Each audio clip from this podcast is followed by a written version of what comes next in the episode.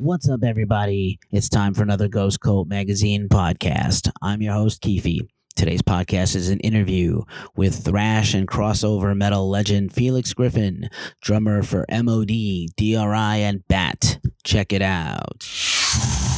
A quick and dirty interview with Felix Griffin from uh, I get uh, MOD Classic MOD MOD Classics. Uh, yeah, I guess you. Would, yeah, exactly. Um, I want to clarify this whole MOD thing. Uh, the two of the other guys that own the name as well, are entitled to the name as well as Billy, decided to try and do a reunion, and Billy did not want to do it. So, uh, being original members, they wanted to do something totally different. And it's not MOD because, uh, you know, not all the original members are there. So they decided to do this MOD classic and play the first album, and then we're going to write some songs. Uh, and Billy can do MOD. Uh, there shouldn't be any kind of conflict because there's too much conflict, I feel, in these bands fighting amongst each other. Uh, because, in my opinion, it, it's just not fair to the fans. I mean, they didn't deserve this. They don't need the drama. And, you know, when you're a fan, you have a certain way you look at a band, and nothing is worse to see know, a band that you like fighting amongst themselves over money or royalties or names or anything. I mean, it's it's proven that we've seen this in our scene already, and it just kind of sucks. So I just want to re- just make sure that people know that there's no conflict with us whatsoever about doing this. It's totally something different. It's not MOD. You know, like I said, MOD would be Billy and these guys. Um, anything else you know, it wouldn't be, and that goes for a lot of bands. Um, like I, I speak of DRI freely, you know, the original members, uh, some of them aren't playing anymore. So DRI is Kurt and Spike. Um, and then, you know, they have the other guys play with them. And that goes for all the bands, um, you know, that are in the scene. One person or two people own the name, and and uh, other ones don't want to do it. But if another person in that scene that, that helped started that band has every right by law to start their own project under that name. Um, that's the, kind of the deal with the Cro-Mags too.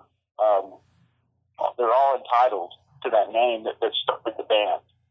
Um, so I just want to be very straight and clear that there should not be any kind of conflict because it's not right, and I, I don't, I won't do it know, I, I don't want any kind of conflict. So. Right, right on, man. That's a great attitude. And just to uh, catch up listeners who may not be boned up on their thrash and crossover thrash metal history, uh, we're talking about Ken Ballone and Tim McMurtrie, who were on the original USA for MOD album and were members of MOD for several years and played on that seminal record. And, and this live material that's coming out is, you know, like it's representative of music they helped make. So there's no reason they can't, you know, stake a claim to it and say, hey, we're going to pass on some worship to this band you should be paying attention to. And, you know, obviously Billy has his own thing and he's not interested in re, you know, reconnecting. So, uh, you know, we're, you know, we're trying to draw worship, not draw attention away. Or uh, I love that, I, that take about the negativity, man. It's a really fresh take. Well, you know, I've been in this scene for over 35 years and, um, I've seen a lot of stuff happen, you know, even with the bigger band.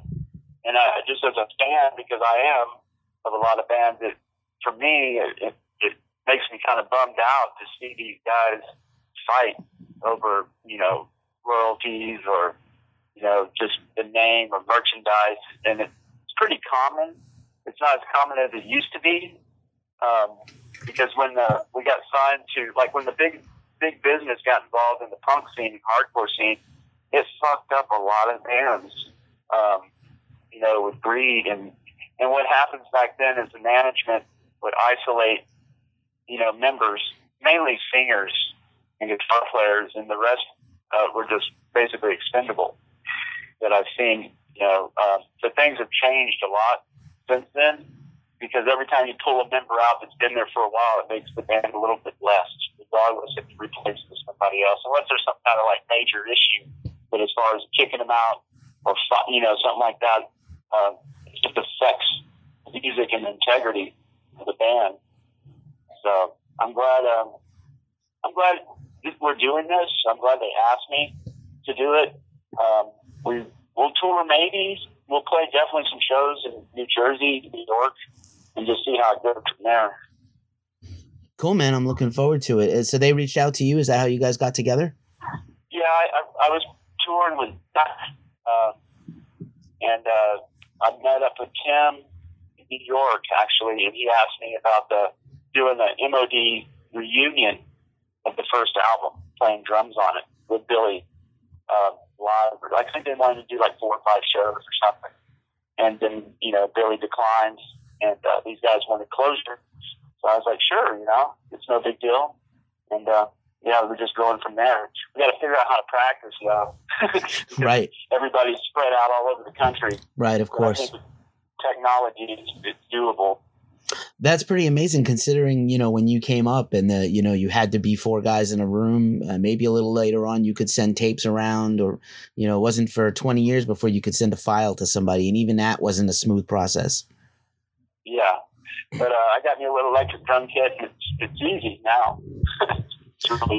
Cool. How's the process going for uh, auditions for a new singer? Uh, it's good. It's still a secret. Um, the guy's good. He's young. He's ambitious. Um, he's in the scene. So, you know, he's already set in stone. They just haven't really wanted to release who it is yet. So I'm just kind of going with what they they want to do because really this is, um, I mean, yeah, part of it, uh, but a lot of it, you know, this and Kenny. You know, um, so whatever they want to do, I'm behind them 100 percent.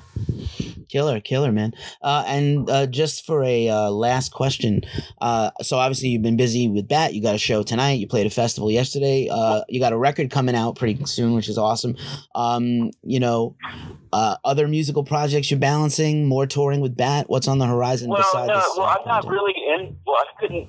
I'm not in Bat anymore. Actually, oh, I, am coming out with an album with them. Like I'm hanging out with them right now in Houston. I played a couple of songs with them just because the finances, like. Um, I couldn't do it because of money, you know, uh, and the job, because um, you know they have, they still have municipal waste.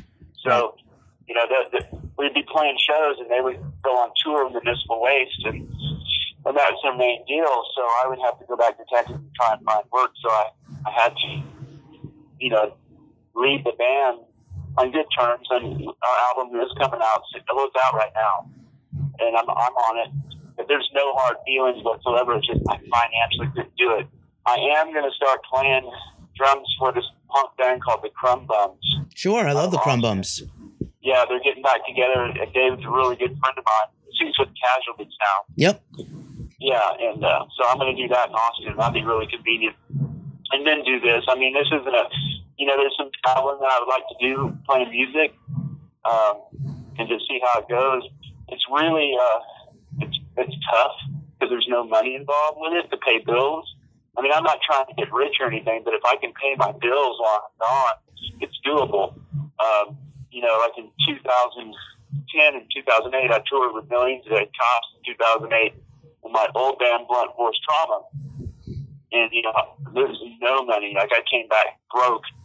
Um, and then I had all these bills that I had to pay for. And I was struggling. So if I can just have a good place to sleep and some food and pay my bills, it's all good. You know, that's that's the whole key. It's just if I can break even, um, I'll tour. I'll definitely tour. Ain't that the truth? Felix Griffin, man, a rock and roll and heavy metal survivor from DRI and this current MOD project. We're pretty excited about it, man. It's good catching up with you. I look forward to seeing you. I hope one of these days you get back to New York City uh, with this MOD project, and uh, I look forward to meeting you, man. Hey, definitely. Let's hang out, and yeah, we'll get there. Probably within the year for sure.